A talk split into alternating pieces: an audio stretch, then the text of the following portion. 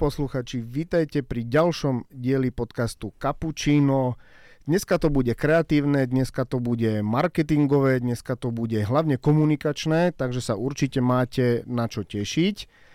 Nebudem to dlho naťahovať a preto by som vám rovno predstavil svojich hostí, ktorých mám tu štúdiu a je mi veľkou cťou, že prijali moje pozvanie. A to je Martin Volek, majiteľ digitálnej agentúry Volis International a aby ste vedeli certifikovaný LinkedIn a Google tréner. Maťko, vitaj. Ahoj. Dobre, výborne. A ďalším hostom je Peter Strcula, a teraz počúvate, expert na predaj, majiteľ dvoch vzdelávacích spoločností a školy v 13 krajinách. Peter, vitaj. Ahojte, ďakujem za pozvanie. Super. Pani, som ešte raz veľmi rád, že ste prijali moje pozvanie a budeme sa rozprávať o sociálnych sieťach, o marketingu, o predaji ale úplne prvou otázkou alebo takou prvou témou, ktorú by som chcel otvoriť je, ako vnímate už uplynulý rok 2023 z pohľadu predaja a z pohľadu sociálnych sietí a vôbec toho online marketingu? Mne sa nedávno páčila jedna myšlienka, že na Facebooku sú starí rodičia, na Instagrame sú rodičia a na TikToku sú deti. Myslím si, že toto ako hovorí za všetko a 25% e, podkulácie na Instagrame a tá motivácia chodiť na nejakú danú sociálnu sieť je úplne iná. Čiže napríklad na Instagram a na Facebook sa chodíme odreagovať a zase na LinkedIn sa chodíme vzdelávať alebo hľadať nejaké obchodné e, príležitosti. A keď sa pýtal na ten biznis, tak jednoznačne E, tie najväčšie nárasty mala sociálna sieť e, LinkedIn, kde máme okolo 900 tisíc e, užívateľiek a užívateľov z biznisu. A za mňa sú to už ako keby, spomínate si, boli veľa kedy také, že zl- zlaté stránky, či žlté? Zlaté, zlaté to boli. Zlaté stránky, kde vlastne sme mali nejaký katalóg firiem a každý to mal doma a tam si hľadal tú nejakú profesiu. A za mňa začína byť ten LinkedIn takými uh, zlatými stránkami, kde vlastne dnes každý podnikateľ by mal byť. Na druhej strane to nie je len o podnikateľoch a manažéroch, ale aj o tých zamestnancoch, e, pretože tam vystupujú so svojím životopisom a dnes rekrúteri a HR špecialisti hľadajú tých ľudí e, práve na tom LinkedIne, lebo už sa tam dosiahla nejaká kritická masa. Ja osobne som prestal chodiť na Facebook z nejakého dôvodu neviem, možno časového, chodím na Instagram, ten vnímam ako súkromný kanál, kde, kde ma zaujíma nejaká inšpirácia, keď niekam cestujem, tak eh, hľadám si tam tie destinácie, keď mám obľúbenú reštauráciu, tak sú tam pridám. A zase na tom LinkedIne, kde dávam ja osobne veľa energie, tak tam budujem tie vzťahy s obchodnými partnermi, po prípade s nejakými príležitosťami obchodnými do budúcnosti. Uh-huh. To znamená, že napríklad by sme vedeli ten rok 2023 v tvojom prípade nazvať, že rokom LinkedInu? Ak to môžeme tak nazvať? Určite áno, väčšina z nás pracuje, to znamená, že ten LinkedIn súvisí s prácou. A na druhej strane v tom osobnom živote je to ten Instagram, kde včera v jednom podcaste som počul, že je nejakých 25% e, populácie, to znamená, že v podstate bavíme sa skoro o každej sieti, že je tam viac ako milión ľudí. Takže ono, sociálne siete sú súčasťou života a treba s nimi robiť. Napríklad e, ľudia, ktorí sa venujú denne sociálnym sieťam, tak doplňajú ešte Snapchat, čiže čím mladší ľudia, tak sú ešte aj na Snapchate. Takže za mňa je to Snapchat, TikTok boomuje u mladých ľudí, Instagram je teda pre tých rodičov. A, Facebook a TikTok, pre starých rodičov. Tak, a, a LinkedIn pre ten biznis. Rozumiem. Peter, ty to máš jak? Aha, už aj ja môžem niečo povedať. Nech sa Dobre, páči. Nech sa páči. No, z môjho pohľadu v roku 2023 také tri výrazné veci. Poprvé, umelá inteligencia. Už aj teraz umelá inteligencia vstúpila do sociálnych sietí. Mnohí ľudia používajú umelú inteligenciu na generovanie textov. Rôzni copywriteri a grafici boli v smutku, lebo zrazu ich ľudia potrebovali menej. Takže určite AI zatriasla a zatriasla aj autenticitou. Keď ja sledujem niekoho na sociálnych sieťach, tak ja chcem čítať jeho myšlienky, jeho posty a nie posty vygenerované umelou inteligenciou. A napríklad už to viete aj vidieť. Čiže prečítate si text a viete, že to nie je z jeho hlavy. Že je to proste tam, že je to AI. Takže toto bol prvý fenomén 2023. Druhý bol video obsah. TikTok sa poriadne rozbehol a už videá začali robiť aj ľudia na Instagrame, aj na Facebooku, aj na LinkedIne a aj keď majú trošku nižší dosah, majú väč- väčší tzv. engagement. Čiže ľudia si skôr budujú vzťah s človekom, ktorého vidia rozprávať, ako s človekom, ktorý napísal text. A tretia vec bol e, konečne rozbiehajúci sa LinkedIn na Slovensku. Na Slovensku máme najmenej, počet, najmenej užívateľov LinkedInu na počet obyvateľa v Európe. Na druhú stranu sme rastli skoro najrychlejšie. Takže konečne tu na Slováci pochopili, že áno, LinkedIn im fakt môže zarobiť peniaze, získať super job a podobne, takže konečne sa to zobúdza a je to super príležitosť pre všetkých, ktorí môžu byť na začiatku tejto platformy tu. Uh, takže uh, LinkedIn je špecificky v tom, že nemôžete týždenne požiadať viac ako 100 ľudí o priateľstvo a spojenie. Čiže sa to nedá zneužívať, nie, kedy nie, si nie. Facebook alebo Instagram. Tak. Hej. A hlavne, keď má niekto veľa followerov, tak vy to už nedobehnete len tak. Takže preto treba ten LinkedIn mastiť čím skôr, aby ste proste získavali tých followerov každý týždeň.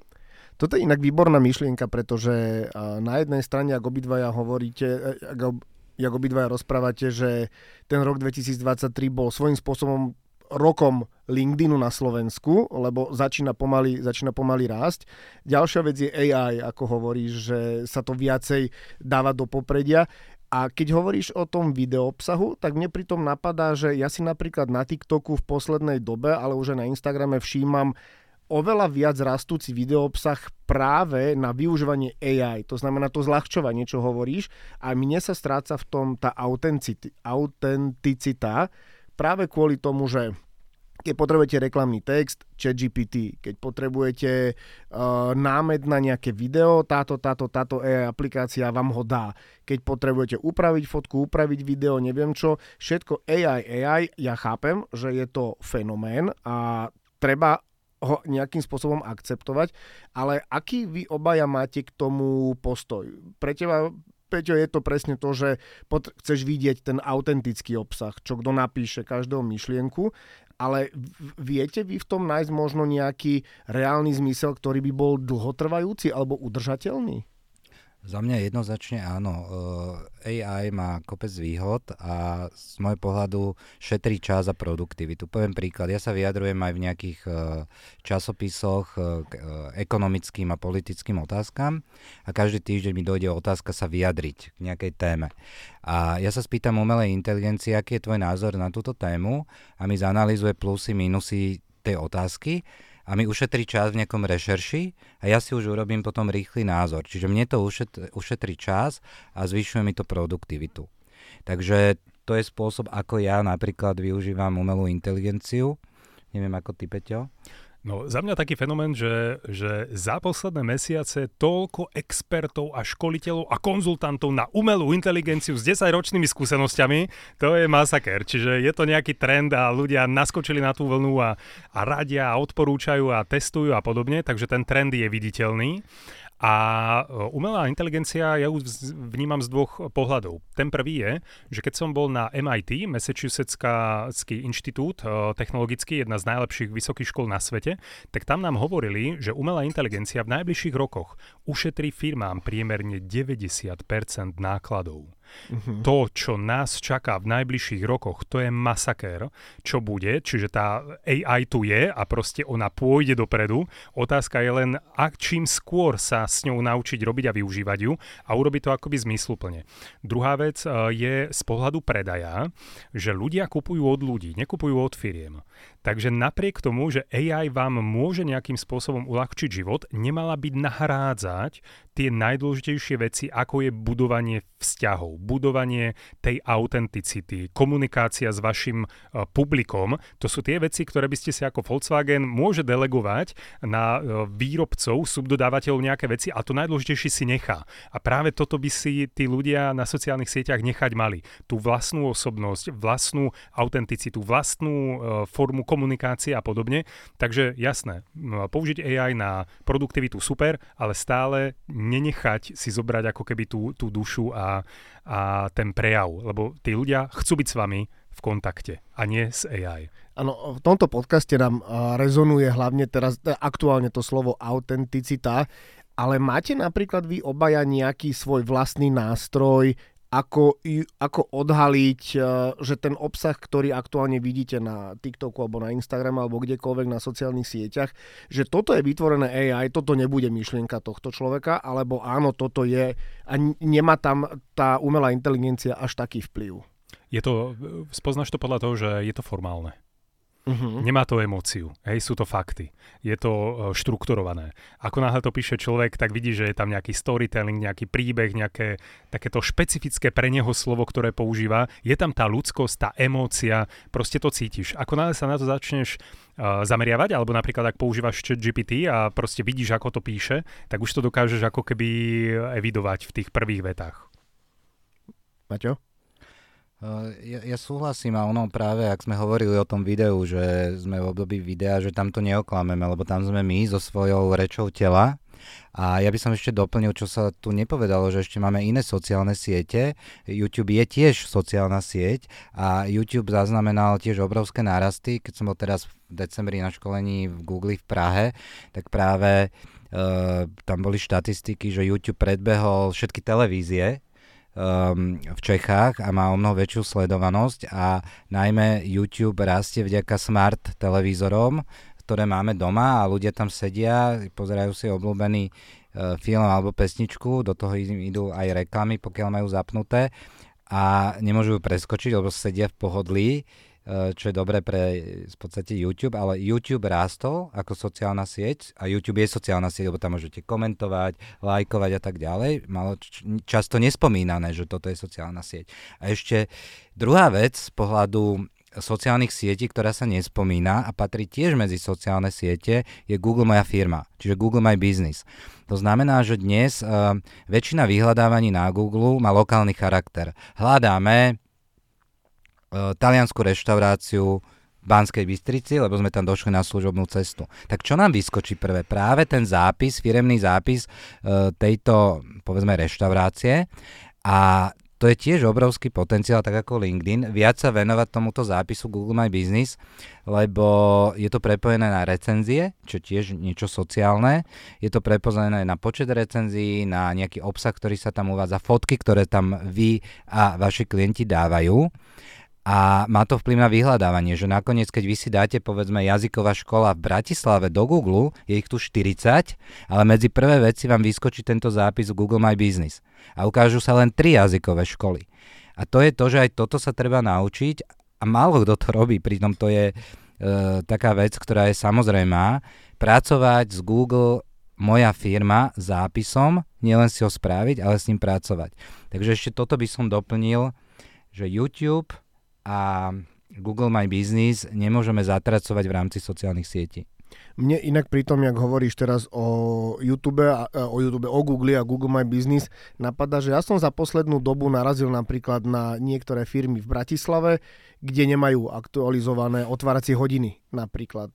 Dobre, ešte by som možno nejako preskočil, že sviatky, Vianoce a podobne, aj keď aj to je to, čo hovorí, že pracovať s tým a nie len to mať vytvorené, ale narazil som aj na také prípady, kedy to bolo že úplne mimo, že to vôbec nekorešpondovalo s realitou, že si človek potom otvorí e, web stránku a sú tam úplne iné údaje a mne to potom príde také celkom paradoxné, že v tom 21. storočí ten Google tu už máme dlho, už ho poznáme, aj keď viem si predstaviť, že asi nie sme úplne na tej úrovni, kde by sme mohli byť vo využívaní, ale už si myslím, že by sme mohli byť na takej úrovni, že v podstate Google My Business je must have vec pre každého, kto podniká, vôbec podnikaní. To je úplne podľa mňa jedno, aký biznis. Presne tak, oni si tí podnikatelia neuvedomujú, že takáto banálna vec im prináša biznis. E, my vidíme na jazykovej škole Volis Academy, ktoré som tiež zakladateľ, že proste my máme cez tento profil tisícky návštev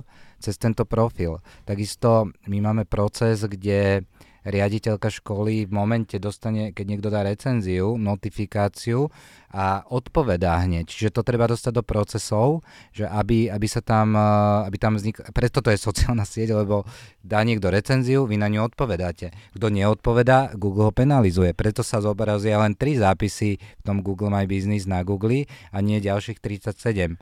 Takže áno, presne hovorí, že on to súvisí s edukáciou a preto ja som rád, že E, tu vznikajú predpokladám, že v našom školstve sa neučia o Google My Business, nejako detailne, preto som rád, že sú tu platformy ako Digitálna univerzita, kde to učia ľudí, uh, ale nakoniec to preberá všetko privátna sféra a stále vlastne je to potenciál na vzdelávanie.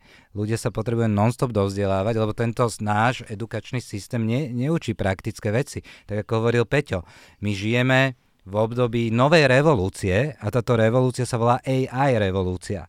Tak ako sa pre, bol prechod z konia na automobil, tak momentálne máme prechod z, z povedzme z webov alebo z týchto technologických vecí na, na AI. Čoho? Že na umelú inteligenciu. Na umelú inteligenciu. A, uh, chcem vedieť, alebo by ma zaujímal, koľko, koľko ekonomických univerzít alebo technických má predmet AI. Určite to bude veľmi málo. Uh, a jednoducho sa musíme v tom dozdelávať, aj štát musí pochopiť, že je čas začať, aby sme nie že predbehli, ale začali dobiehať niektoré krajiny. Ja si pamätám, keď boli tie témy prvé o AI, tak britský premiér zvolal vládu, zavolal si tam tých najväčších hráčov uh, z AI a hľadali spôsoby, ako, ako informovať, edukovať obyvateľstvo, ako robiť s tým, ako urobiť záko, zákonodárstvo k tomu. To bolo ešte pred mesiacmi. Ja si nepamätám, že tuto za minulej vlády alebo súčasnej, že AI by bola nejaká obrovská téma okrem som povedať, národného menu. Každopádne treba, treba, v tom, treba v tom pokračovať a hlavne treba ísť dobou, ale Peťo chcel povedať k tomuto určite. Si ma teraz vymakol. uh, dobre. Um, čo k tomu? Mne sa páčilo, že práve na MIT riešili AI pred tromi rokmi a čelili otázke, povolíme alebo zakážeme AI pred tromi rokmi. A nakoniec povedali, že nie len, že to dovolujú študentom, ale že to výrazne odporúčajú študentom, s tým, že to odporúčajú študentom na vyhľadávanie zdrojov. Uh-huh. Nie na písanie prác. Takže AI tu má svoje miesto, však nie kvôli tomu sme prišli, ale samozrejme aj sociálne siete sú ovplyvnené umelou inteligenciou a teraz mi len napadlo, že kto nezachytí trend AI, tak to bude pre neho aj aj, lebo môže aj on byť ohrozený. A mne sa veľmi páči myšlienka, že AI nenahradí ľudí, ale ľudia používajúci AI nahradia ľudí nepoužívajúcich AI. To je inak výborná myšlienka toto presne, že tak jak, tak jak koluje spoločnosti tá otázka, že Ježiš, čo sa teraz stane, že umelá inteligencia nahradí ľudí a toto je výborné, že vlastne nahradia ľudia využívajúci AI, nahradia ľudí, ktorí nevyužívajú. Prepač, že som do toho skočil, len mi to Pohode, nedalo. Dokonca ešte poviem ďalšiu vec, čo sme sa učili na MIT a to je, že tzv. Moravec paradox. Uh-huh. A to je záchrana, záchrana ľudstva. Pretože Moravec paradox hovorí o tom, že to, čo je ťažké pre človeka, je ľahké pre umelú inteligenciu. A platí to aj naopak. To, čo je ťažké pre umelú inteligenciu, je ľahké pre človeka. To znamená, človek a umelá inteligencia nie sú súperi. Oni sa krásne vedia doplňať. Ja si osobne myslím, že to je, povedzme, seniorita. Okay. Uh, že proste eh, AI dokáže vytvoriť nejaký text, ale ten senior práve, to je taký paradox, že ja si osobne myslím, že, že viac sú ohrození juniorní ľudia ako seniorní, lebo práve tá umelá in, in, inteligencia nejaké nám dá nejaký output, ale ten seniorný človek to vie doupraviť, po prípade aj vyvrátiť, lebo nemusí to byť vždy pravda. Takže práve tá seniorita bude žiadaná. A druhá vec, si myslím, že ten leadership, tie leadership skills uh, budú veľmi dôležité. Uh, a zase je to spojené s tou, s tou uh, senioritou. Uh-huh, uh-huh, rozumiem. No, uh, teda e, k tým sociálnym sieťam určite AI ovplyvnila, som tak premostil, uh, určite ovplyvnila aj sociálne siete veľmi výrazne, ale však uh, aký segment nie v minulom roku. No a čo ešte možno zaujímavé v tých sociálnych sieťach za ten 2023 rok je, že ľudia zrazu našli silu budovania osobnej značky cez sociálne siete. Extrémnym spôsobom firmám pomáhajú sociálne siete, na zviditeľnenie ich značky, ale nie cez klasické reklamy, alebo cez komunikovanie, toto je naša firma, toto robíme, nie.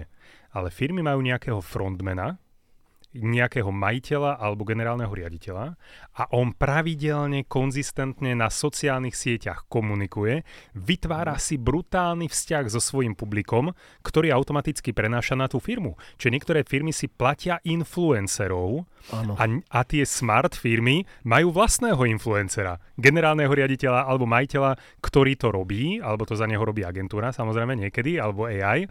A, a, a jednoducho on je ten, kto je stále vidieť. Ľudia sa radšej pozerajú na človeka a radšej čítajú posty od človeka, než od firmy. Takže toto je trend, ktorý uh, ľudia začali konečne využívať. Vidíme to skrz nás, skrz sociálne siete a LinkedIn a podobne. A mnohé firmy vďaka tomu z niekoľko násobili, násobili tržby len preto, lebo zvýšili vizibilitu cez zaujímavý obsah uh, týchto zamestnancov alebo manažerov alebo obchodníkov. Uh-huh.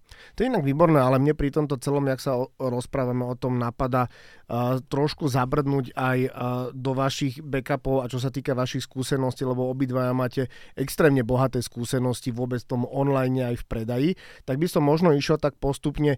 Uh, Maťo, certifikovaný uh, LinkedIn a Google tréner, čo to, čo to presne obnáša, keby sme si to mohli tak relatívne stručne zhrnúť?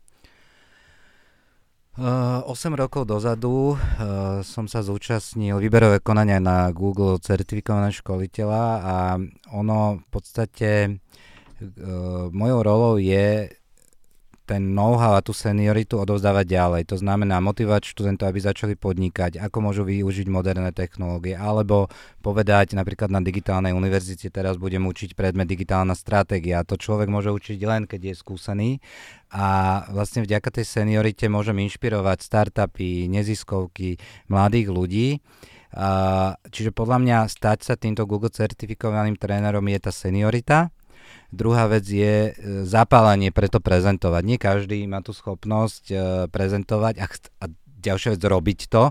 Mňa to motivuje, keď odovzdávam svoje know-how ďalej a vlastne mať aj nejaký plán, že to chcete posunúť uh, niekoho iného, dovzdielať nejakú inú cieľovú skupinu. Takže každý rok uh, Google robí takéto výberové konanie na týchto trénerov a každý má nejakú špecializáciu, v čom je dobrý. Čiže môže byť Google tréner na na platené kampane na Google Ads.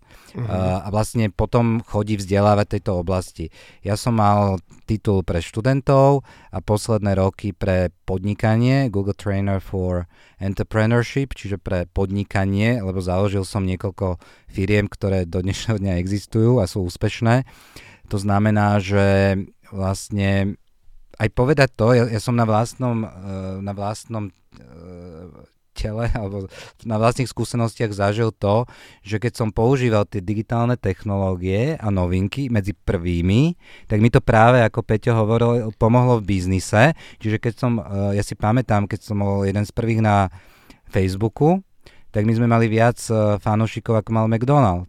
Alebo proste aj, aj Peťo a ja máme E, tisíce followerov na LinkedIn a je to často viac ako generálni riaditeľia obrovských e, firiem, lebo vieme, sledujeme tie novinky a vieme, že keď ich e, sa naučíme a aplikujeme medzi prvými, tak nám to pri, dá pridanú hodnotu. Uh-huh. Takže to je také moje zmýšľanie a vlastne vďaka tejto seniorite, teda k tej tvojej otázke, tak toto aj sa snažím aj tie novinky z Google sledovať a ďalej informovať uh, nielen mojich klientov, ale najmä aj tú širokú verejnosť. Čiže aj tak, ako sme v tomto post- podcaste sa bavili o Google My Business, možno nejakým dvom, trom ľuďom sa teraz pôjdu pozrieť na ten profil a začnú sa s tým zaoberať. Čiže to je ten zmysel, naša rola, edukovať uh, to, to podnikateľské prostredie a ľudí tak dúfam, milí posluchači, že minimálne niektorí z vás sa našli, ktorí si otvorili ten Google My Business a pozreli si a zistili, že nejaké medzery tam sú a treba na tom popracovať. Ale teraz prejdeme k tebe, pán Strcula. Chcem sa opýtať, tak jak pred podcastom sme si to povedali, ja som si to, ja som si to chystal ale každopádne, uh, expert na predaj, to je jedna z vecí, ktorými sa budeme teraz zaoberať. Ja som totiž to už uh, zažil jednu teatri konferenciu, kde si, mal, uh, kde si mal svoje vystúpenie, keď to tak mám nazvať, ktoré sa týkalo práve predaja. Myslím, že to bolo na realitnej konferencii hej, na ano. realitnej konferencii. A bolo to, musím povedať úprimne, veľmi motivujúce. Ja som si z toho uh, nejaké body doslova zapísal. A pritom nie som obchodiák alebo predajca, ale veľa z tých, z tých uh, vied alebo z tých informácií, ktoré si povedal, boli zaujímavé a, a určite ich budem vedieť využiť. Ale to, čo by som chcel vedieť, školíš v 13 krajinách. To nie je vôbec malé číslo. Ak, aký je rozdiel v tých krajinách napríklad v tom systéme školenia? Je, sú tam nejaké úplne že podstatné rozdiely? Vieš každá krajina má trochu inú kultúru, iné návyky a aj inú ako keby zmesku ľudí, ktorí majú iné skúsenosti. Takže je napríklad veľký rozdiel, keď som napríklad v Dubaji. Keď školím v Dubaji alebo obchodne zastupujem mojich klientov, lebo ja okrem toho, že školím, tak ja ešte mám aj firmu na sales outsourcing. My predávame za ostatných okay, ľudí a firmy, rozumiem. Mhm. vyjednávame. Uh-huh. A keď som napríklad v Dubaji, tak tam vyjednávanie proste trvá strašne dlho, trvajú tie stretnutia. To je stretnutie 3 hodiny, 4 hodiny proste. To je masaker, ja na to nemám trpezlivosť. Alebo keď sme v Škandinávii, ja neviem, že, š- že Švédsko alebo Fínsko, tak tam sú ľudia veľmi vzťahoví. Tam oni najprv potrebujú sa stretnúť rodine, e, sadnúť si osobne, ísť si zahrať golf. Až vtedy, ak si sedíme ľudsky, tak potom sa naše asistentky spoja a podpíšu zmluvy. To znamená, v každej krajine je to akoby iné iné. V Nemecku tam zase málo kedy sa nejak vyjednáva o, o parametroch. Tam keď uh, technik povedal 15,5, tá, to má byť 15,5. Keď právnik si berie, berie 15% zo stavby, si berie 15% zo stavby. Hotovo. To znamená, že tam je to viacej také striktné a také procesné. Uh, v Taliansku sa, sa obchoduje a vyjednáva rukami, však to poznáte. Jasné, to, to poznáme, tie spojené prsty a už, áno, už to áno, ide, áno. jasné. No, takže áno, každá krajina má takéto svoje špecifikum aj z pohľadu vzdelávania, udržania pozornosti, predaja. Napríklad Poliaci sú oveľa lepší obchodníci ako Slováci. Kvôli čomu? Pretože my vyrábame oni predávajú. Aha, aha, tak prišli sme na to. No jasné, však keď si zoberieš, tak napríklad Slovensko má brutálne dobrý strojársky priemysel. My sme mali výborné železnice a vieme vyrábať, prečo máme toľko automobiliek? Lebo síce lacná pracovná sila, ale vynikajúca kvalita. To v Rumunsku nedokážu dať aj s lacnejšou pracovnou silou. Takže my sme v tomto veľmi šikovní, ale nepotrebovali sme to predávať. Iné krajiny to predali za nás, my sme museli vyrobiť. Kdežto Poliaci, tie polské trhy a tak ďalej, nič není problém, všetko sa dá. To znamená, každý každý ten štát má nejaké svoje špecifikum. Aj super tam chodiť, sledovať to a potom prinášať to najlepšie z tých zahraničných krajín, čo je tam u nich samozrejmosť, ku nám, kde sú to zrazu novinky.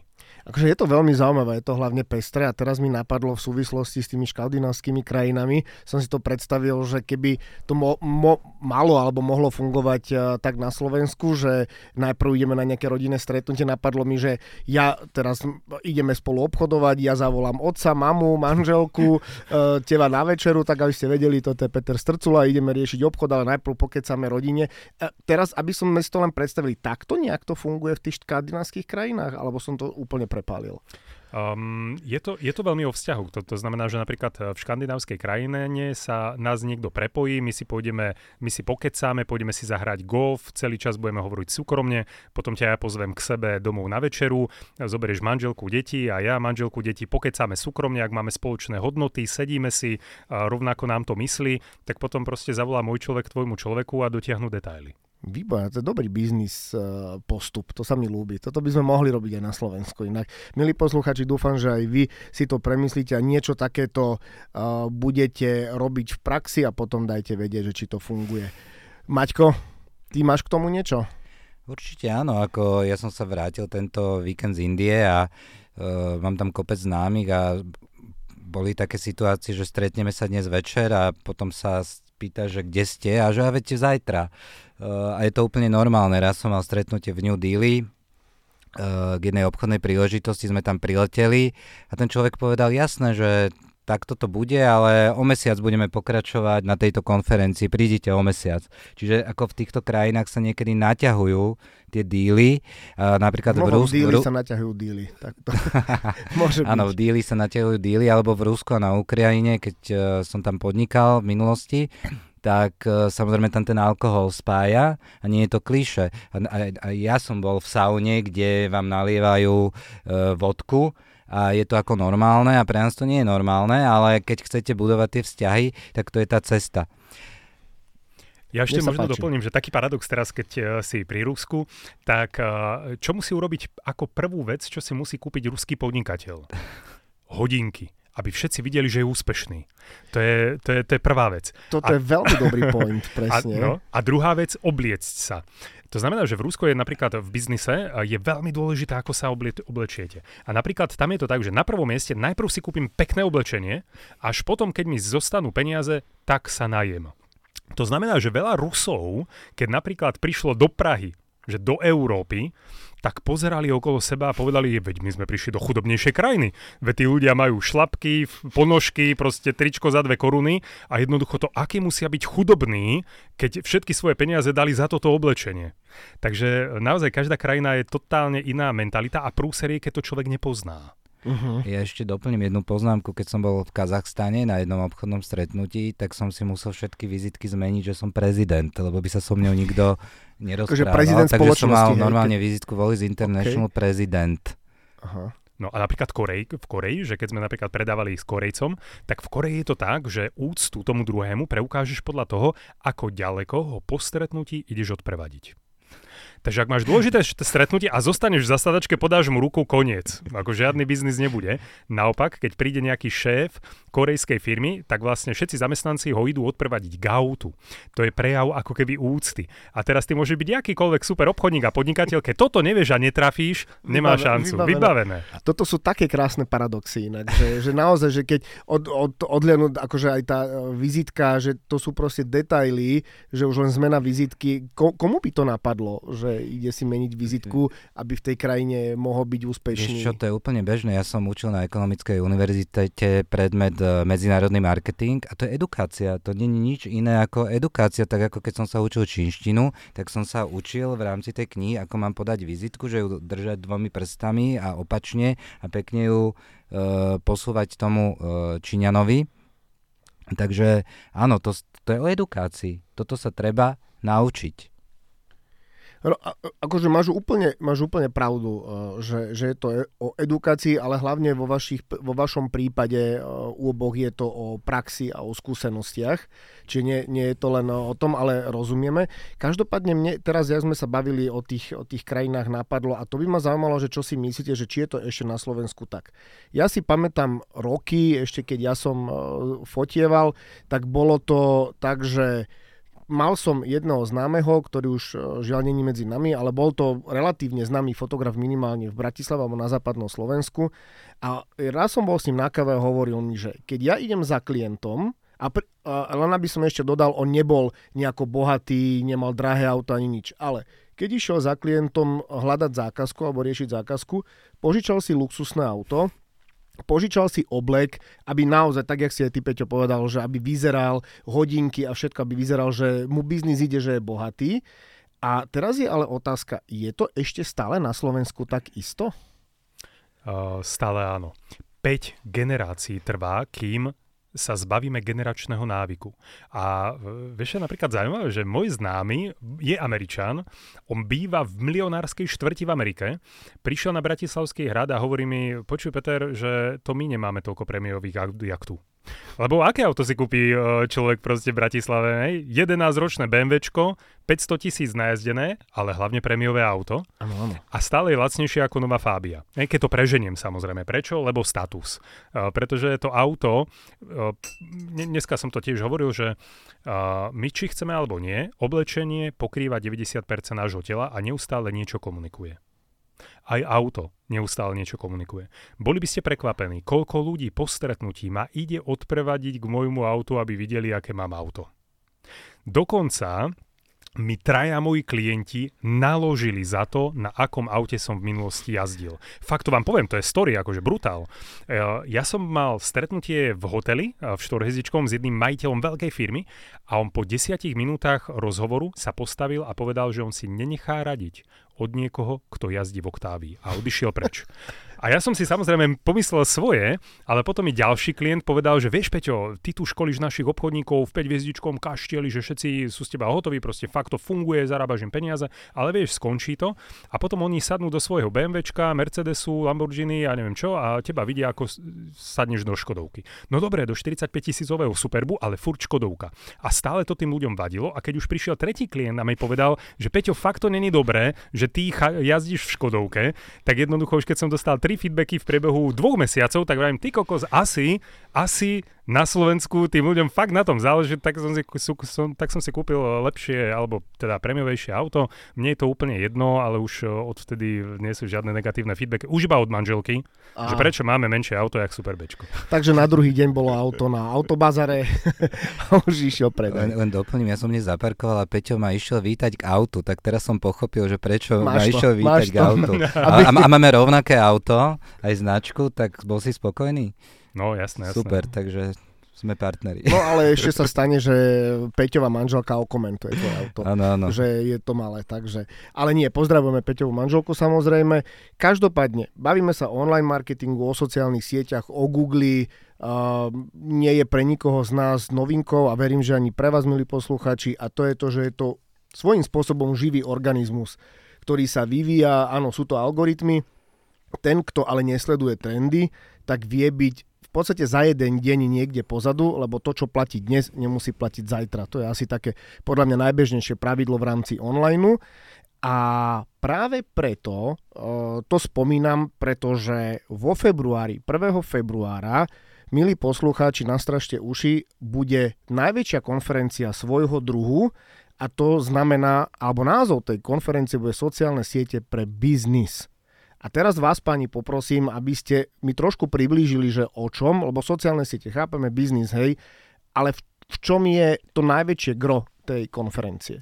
Celá pointa je, že sme priniesli 18 špičkových ľudí, ktorí vás za jeden deň vedia brutálne inšpirovať v tom, ako ten LinkedIn môžete a prípadne aj ďalšie sociálne siete použiť na svoj osobný branding alebo na podporu svojej firmy. Ak v budúcnosti chcete podnikať, teraz podnikáte alebo ste manažer, chcete lepší job alebo viacej nových zákazníkov, tak 18 špičkových ľudí vám povie, ako to urobiť, čo sú prvé konkrétne kroky a napríklad budú tam aj svetové hviezdy, bude tam Richard van den Bloom, ktorý je považovaný za najlepšieho experta na LinkedIn na svete, ktorý príde do Bratislavy. Alebo Jasmin Alič, vynikajúci copywriter, vynikajúci copywriter, budú tam slovenskí top podnikatelia, slovenskí top LinkedIn školitelia. A my sme si povedali, že treba na tom Slovensku robiť tú osvetu, pretože to je strašná škoda, že Slováci proste nemajú tie platy také ako, ako v západnej Európe a pritom vôbec nevyužívajú tie sociálne siete, ako sa využívajú v Európe. Takže tam za jeden deň dokážete aj vy odísť s konkrétnym konkrétnym nápadom a námetmi, viac ako 50 praktických typov, ako môžete aj vy ten LinkedIn využiť proste sami pre seba alebo svoju firmu. Ja som už prepažný, len do toho rýchlo skočím, len to som chcel, že ja už som nie úplne v takomto rozsahu, ale niečo podobné som ja už absolvoval a môžem vám, milí posluchači, povedať, že vie vás to nakopnúť, ale že extrémne, lebo ten e, príval informácií a motivačných slov ako to svojím spôsobom ide jednoducho, ale ako zase je potrebné sa tomu, je potrebné sa tomu venovať. Ale to, čo som tým chcel povedať, že rozprávaš, eh, Peťo, o tom, aký, aké hviezdy v rámci sociálnych sietí z celého sveta alebo v rámci celého sveta tu budú, až mi to príde ako nejaký nabúchaný uh, festival uh, rôznymi hviezdami popovými a rôznymi speváckými. Veď nie nadarmo je a mo, asi si dovolím to použiť taký podtitul Infest alebo Infestival v rámci, v rámci tohto podujatia, tejto konferencie. Takže je to vlastne taký festival sociálnych sietí a online marketingu a online predaja a ja prenechám teraz Maťkovi slovo, lebo som mu do toho skočil. Ja by som, ja by som doplnil Peťa, že vlastne um, nie je to len o tých hviezdách za to, že sú známi, ale oni majú čo povedať na príklade úspechu svojich firiem. Napríklad medzi slovenskými speakrami, čo prídu, bude pán Meško z Martinusu, ktorý je jeden z najúspešnejších eh, ľudí na LinkedIne a práve keď sme sa v úvode bavili o tej autenticite, preto je úspešný, lebo je autentický, určite to nikto za ňo nepíše. A vlastne tá výmena toho know-how, no od koho sa chceme učiť? No jedine od tých najlepších. Takže budú tam prípadové štúdie z praxe, a taktiež e, dneska, ak chcete zaujať, tak musíte tvoriť obsah. A veľa ľudí e, netvorí ten obsah, chce, ale stále má nejakú bariéru a druhý speaker, uh, Jasmin Alič, je práve svetová špička na písanie obsahu a ľudia sa môžu naučiť získať typy, aký obsah funguje, ako ho robiť uh, a podobne. Peťko, máš k tomu niečo? Či môžeme ísť ďalej? Ľudia častokrát vedia, že majú na sociálne siete tvoriť obsah, ale nevedia, ako začať. Mm. Hej, čo tam mám písať, o čom tam mám písať, od zajtra niečo vymyslím a podobne a potom drvá väčšina ľudí len sociálne siete konzumuje a zaujímavé je, že zhruba iba 2% ľudí tvoria obsah a 98% ľudí ten obsah konzumuje. Kde chcete byť? To je veľmi jednoduché. Dostaňte sa do tých 2%. Ako začať? Príďte na konferenciu, my vám všetko povieme. To nie sú uh, ako keby nejaké náročné veci na vytvorenie, keď viete ako, na to, ale na vymyslenie. To, to znamená, že častokrát ľudia začnú, nemá to žiadny efekt, tak s tým prestanú a tu sa môžete dozvedieť, ako to robiť od začiatku naozaj dobre. A doplním, jedna téma je ten obsah a druhá téma, že v podstate my tam pokrieme niekoľko takých tematických celkov. Jeden je LinkedIn pre HR, čiže pre, pre ľudí, ktorí chcú si nájsť prácu, po prípade pre firmy, aby sa naučili, ako nájsť ľudí vďaka LinkedInu, kde je nejaká databáza 900 tisíc ľudí. Čiže jeden, jedna téma, čo tam pojmeme je LinkedIn pre HR, druhá je pre marketing, ako zaujať svojou firmou uh, ich službami alebo produktami. Tretia téma je budovanie toho osobného brandu, ako zaujať ako osoba, ktorá v tej danej firme robí tým, v čom je dobrý, každý na, z nás je v niečom dobrý, tak prečo nemá dať o tom vedieť cez ten obsah? A štvrtá vec, e, a práve to považujem za najsilnejšiu stránku tohto Infestivalu je, že žijeme v ťažkých časoch a veľa firiem potrebuje zvýšiť e, predaj a tržby. A toto bude jedna hlavná časť, aj Peťo je v tom expert, e, takisto e, Richard van der Blom bude hovoriť o generovaní obchodných príležitostí vďaka LinkedInu. A toto potrebuje každá slovenská firma. Tak tak aby ste, milí posluchači, vedeli, určite treba navštíviť konferenciu sociálne siete pre biznis alebo Infestival, už ktoré je pre vás sympatickejšie, to si vyberiete vy, ale určite treba prísť 1. februára. Ešte si povedzme pani, kde to bude. Bude to v Bratislave, v Double Tree by Hilton. A príďte, keď rozmýšľate, či ísť alebo neísť, proste príďte. Ak viete, že fakt nechcete ísť, neriešte. Ale ak premýšľate o tom, tak poďte a uvidíte, že budete veľmi spokojní. To nie je o jednom človeku, to je 17 ľudí, ktorí fakt tie sociálne siete ovládajú a vy to, čo sa naučíte, môžete v každej sociálnej siete využiť. Pretože budeme to riešiť tak, aby ste mohli ovládnuť akúkoľvek platformu. K tomuto mám dve veci. Prvá, ak by ste náhodou uvažovali nad tým, že nepríte alebo neprídete, nechajte si deň odpočinku a na druhý deň si sa k tomu vráte a verím, že prídete na to, že áno, je dobre prísť. A druhá vec je, tak jak Peťo povedal, že všetky nadobudnuté znalosti a informácie a to je výhoda toho online priestoru, online sveta. Viete začať využívať, že okamžite, bez čohokoľvek, okamžite, dokonca hneď po skončení na ceste domov, alebo po ceste domov, keď idete vlakom, autobusom, alebo taxikom, alebo aj autom prijete domov, v momente otvoríte notebook, telefón a môžete okamžite začať využívať uh, tie rady a typy, ktoré, ktoré dostanete. Viac informácií na webe nájdete, a to je teatrikonferencie.com a v podstate mne ešte Peťo si spomínal ten self-branding na začiatku, keď sme sa o tej konferencii rozprávali.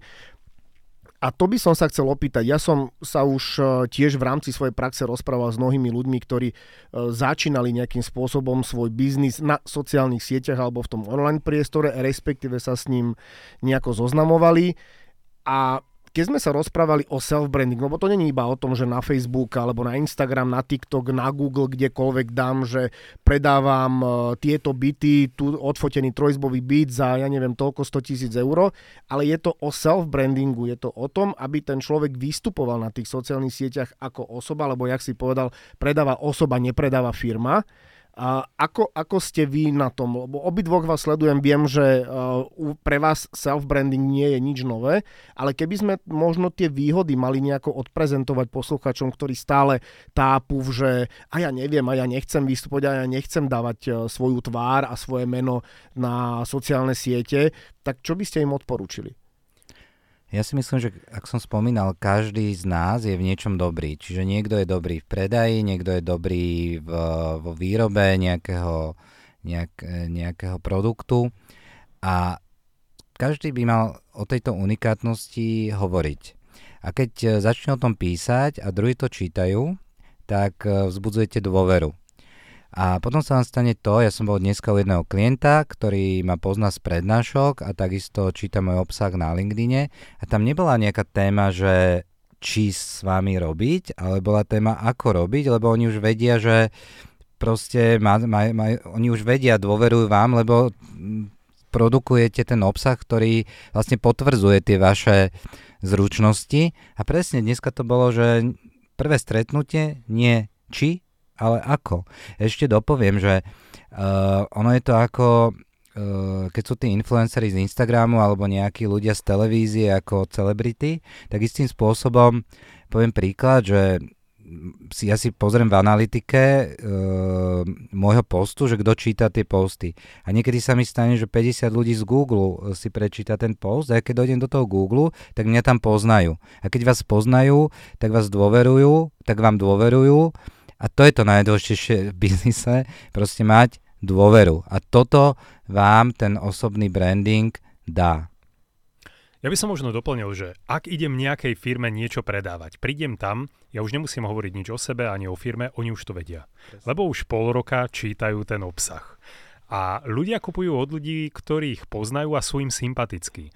Takže aj mne sa to stáva, že ja pol roka som nevidel klienta, prídem za ním a on sa ma pýta, no čo Peťo, tak ako bolo minulý týždeň tam a tam, povedz daj nejaké novinky. Ja viem, ty ako vieš, však ťa sledujem na, na LinkedIne. A čo nedáš like alebo komentár, čo?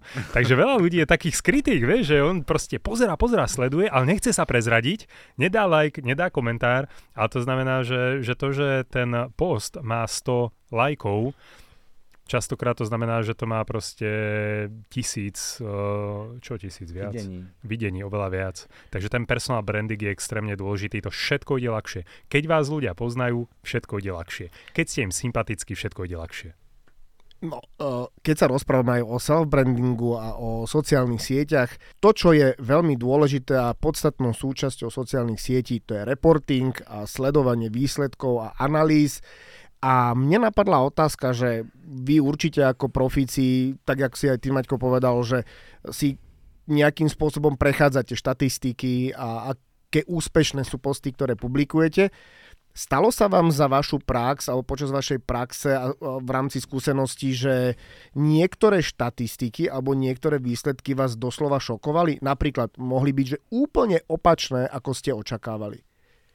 Áno, napríklad, uh, ja keď som sa stal Google trénerom roka, tak uh, som dal o tom uh, post a bez practice hovorí, že postovať sa má od pondelka do piatku ráno a potom to už nikto nečíta. Ja som tento post dal v piatok večer a mal 10 tisíce videní zadarmo a vlastne to ma prekvapilo, že štatistiky hovoria, postujte na LinkedIn, keď sú ľudia v práci. Paradoxne môj najúspešnejší post bol piatok, večer s 10 tisícami uh, videní. Takže vždy treba, ako niekedy si ten uh, úsudok robte sami, nie keď vám to niekto povie, že je ako expert v niečom, môže to byť nejaká best practice, ale vždy, vždy si vyhodnocujte sami a takisto sa hovorí, že kratšie posty fungujú viac. Uh, mne sa zase ukázalo poslednú dobu, že keď dávam dlhšie, tak nemá to vplyv na to, že či to ľudia čítajú práve naopak. V poslednej dome dlhšie posty majú o mnoho viac, väčší zásah alebo ríč, lebo už som si vybudoval tú komuniku, komunitu a chce čítať. Takže vyhodnocujte si to sami a urobte si vlastné úsudky v tom reportingu. Pán Starcula? súhlasíš či nesúhlasíš? No jasne, súhlasím. A ja, ja ešte doplním, že a mne napríklad, keď som začal robiť posty, tak mi moji kamaráti povedali, Peťo, prečo píšeš toľko textu, však to nikto nečíta, to na to nikto nemá čas. A potom som zistil, že na LinkedIne, môžem povedať aj trošku odbornejšie, je pojem tzv. dwell time. To znamená, že o zásahu, o tom, koľko ľudí tvoj post uvidí, nezáleží ani tak počet lajkov, ani komentárov, ale koľko času tvoj ten človek strávi na tom príspevku. To znamená, čím uh-huh. dlhšie si ho pozerá alebo číta, znamená to, že je zaujímavejší a vlastne sociálnej sieti tvoj post pomáha tam udržať toho čitateľa. Čiže scrollovanie dlhšieho textu nás vlastne udržiava pri čítaní príspevku. Tak, lebo, tak, lebo čo chce sociálna sieť? Aby ľudia tam strávili čo najviac času a konzumovali čo, ja viem, čo najviac reklamy a tým v tom pomáhaš. To znamená, že to je jedno, čo mne hovoria moji kamaráti, ktorí sa do toho nevyznajú. Dôležité je, ako je to naozaj. A naozaj to je, píš čo najdlhšie texty, pretože čím dlhšie tvoji čitatelia to budú čítať, tým viac ľudí to uvidí. A toto nemáš odkiaľ vedieť. To sa nepíše bežne, o tom ľudia nerozprávajú. To je proste tá expertíza, ktorú nemáš odkiaľ vedieť, ale keď ju niekto povie, je veľmi jednoduché podľa toho ísť. A to je presne to, čo my budeme robiť na Infestivale. A na tej konferencii dáme tieto veci, ktoré ľudia nevedia a potom je veľmi jednoduché sa, sa, sa toho držať. Takže pozor, nenechajte sa ako keby ošáliť takým tým eh, gut feelingom, takým tým pocitom. Ja si myslím, kamarát mi hovoril, to je úplne jedno, čo vám kamarát hovoril. Spýtajte sa expertov, čo oni vám hovoria. Toto je vynikajúci tip, ale možno, aby sme ho ešte dostali do úplnej dokonalosti, skúsme poradiť poslucháčom, lebo rozprávaš o dlhom texte, rozumiem tomu, ale teraz sa možno mnohí poslucháči pýtajú, že no dobré, a teraz mám napísať dlhý text pre Boha, o čom mám písať, tak rozsiahle, ja neviem, 3-4 odstavce, tak skúsme dať pani taký možno tip, že ak chcete písať dlhé texty, čo by mali obsahovať podľa vás? Príbeh. Výborne. Martin, ideš. Odbornosť. Tak, milí poslucháči, máte to v celkom uh, rýchlom vydaní, čo čo by mal obsahovať dlhý text na LinkedIne. A teraz, aby sme si to zrekapitulovali, povedali sme si o sociálnych sieťach, o tom, aký bol rok 2023 z pohľadu sociálnych sietí, že to bol rok eh, LinkedInu, bol to rok AI asi najviac, ale postupne sa na Slovensku dostávame k tomu, že nám rastie počet Slovákov fungujúcich alebo prispievajúcich a využívajúcich LinkedIn ale to najpodstatnejšie je 1. február 2024, teatry, konferencie, konkrétne sociálne siete a biznis alebo Infestival, ktorý z názvov je vám sympatickejší, tak ten si uložte. Určite treba navštíviť, eh, pretože potrebujete, a verte mi, že potrebujete tie skily na sociálnej siete LinkedIn, Instagram, Facebook, uh, ako byť úspešný a ako si vybudovať ten self-branding v online priestore. Verte mi, že je to veľmi dôležité. Taktiež sme si povedali Google My Business, uh, aj tam sa dozviete rôzne takéto typy, ako fungovať a ako byť videný v online priestore, pretože digital first alebo online je proste stále viac a viac využívanejší a viac a viac dôležitý. A každopádne viac informácií www.teatrikonferencie.com ale ešte jedna vec mi pani napadá a to by sme si možno ešte mohli povedať a to je to, že na túto konferenciu sa dajú kúpiť tri typy lístkov a sú, sú úplne, že rozdielne, úplne, sú rozdielne, dobre, jednak cenovo, ale obsahovo, tak možno si ešte povedzme aj toto, aby posluchači vedeli a vedeli nad tým popremýšľať. Uh-huh. Uh, áno, my sme zohľadnili aj to, že každý má možnosti iné, a aby na tú konferenciu vedeli prísť aj tí ľudia, ktorí tých peniazí nemajú až toľko, ale zase aj tí, ktorí ich chcú do seba investovať a dozvedieť sa čo najviac. Takže sú tri typy, typy lístkov. Ten prvý stojí 99 eur a je to vlastne za vstup. Však to väčšina je len strava uh, v tom hoteli, čiže tam proste ako keby je to naozaj, že za najnižšiu možnú cenu. Tam človek proste príde a celú tú konferenciu od rána do večera od 9 do 5 si môže vypočuť 18 speakerov. To je základný lístok. Potom to, čo my odporúčame, je aspoň ten stredný lístok, pretože ten stredný lístok stojí 299 eur, ale už tam máte za tých 200 eur práve Richarda van der Bloma, čo je najväčší expert na LinkedIn, ktorý po skončení toho festivalu dve hodiny vám povie tie najdôležitejšie typy pre uh, tento rok. Um, dávam certifikát a samozrejme budete mať s ním profi fotku, ale to je to, čo obsahovo bude možno to najlepšie z tej konferencie. A potom na druhý deň bude zase s Jasminom uh, Aličom uh, workshop k tomu, ako písať tie texty, ako robiť ten obsah a tam je to ešte plus 200 eur, to znamená, že za 500 eur m, máte všetko, čo potrebujete vedieť, aby ste mohli dávať na tých sociálnych sieťach bomby. No, Maťko, máš ty k tomu niečo? Ja si myslím, ja sa chodím vzdelávať e, často do... To bol ja telefón. Sa... Ja sa chodím eh, často vzdelávať do zahraničia a e, keď sa tam zúčastňujú e, špičky z oboru, tak to stojí o nulu viac e, a ja si myslím, že každá investícia do vzdelávania sa vám vráti. Výborne. Hauk, alebo jak sa, alebo Amen, keď sa hovorilo. Teraz no, mi mal padnúť ten telefón. Teraz mal padnúť ten telefón, to by bolo také symbolické. Každopádne zvykne sa využívať také porov, prirovnanie, že niekde kúpite lístok a je to ako hodnota dvoch káv v meste. Tak minimálne ten prvý lístok je podľa mňa taký priemerný večer pri pár pivách v meste v piatok, v Bratislave určite. Tie ďalšie ceny si potom viete určite nejakým spôsobom aj premyslieť. Určite, tak jak som, určite tretíkrát nie, tak ako som spomínal, všetky informácie teatrikonferencie.com, ale tak, jak Maťko povedal, investovať do vzdelávania je podľa mňa to najlepšie, lebo tú investíciu viete ďalej zhodnocovať. To je v podstate ako taká investícia. V teatrojke nie sú vôbec e, nejaké neznáme investičné konferencie alebo relácie, kde sa rozprávame o investovaní a toto je investícia do vzdelania, do seba samého a určite, určite musíte prísť, tak jak som spomenul, pokiaľ by ste náhodou mali pocit, že toto nie je pre mňa, naozaj si to nechajte uležať v hlave na druhý deň. Podľa mňa prijete na to, že to určite je pre vás a je to zaujímavé. Pani, ja vám veľmi pekne ďakujem za relatívne vyčerpávajúce, ale veľmi prínosné informácie a aj tú debatu, ktorá aj mne veľa dala a veľmi ma bavila. Úprimne poviem, že keď pozerám na čas, tak sme ho o pár minút prešvihli tak, jak zvyčajne nahrávam podcasty. To znamená, že tak, jak môj prvý podcast uh, s Martinom Volekom sme prešvihli asi skoro o 40 minút, tak teraz sme tento podcast prešvihli tiež o pár minút, lebo je to téma, ktorá je podľa mňa nevyčerpateľná. A to je jeden z dôkazov, prečo 1. februára ísť na teatri konferencie sociálne siete pre biznis. Takže úplne na záver, pani, ešte raz ďakujem veľmi pekne. Bolo mi potešením a vidíme sa na teatri konferenciách sociálne siete pre biznis. Ahojte. Tešíme sa na vás.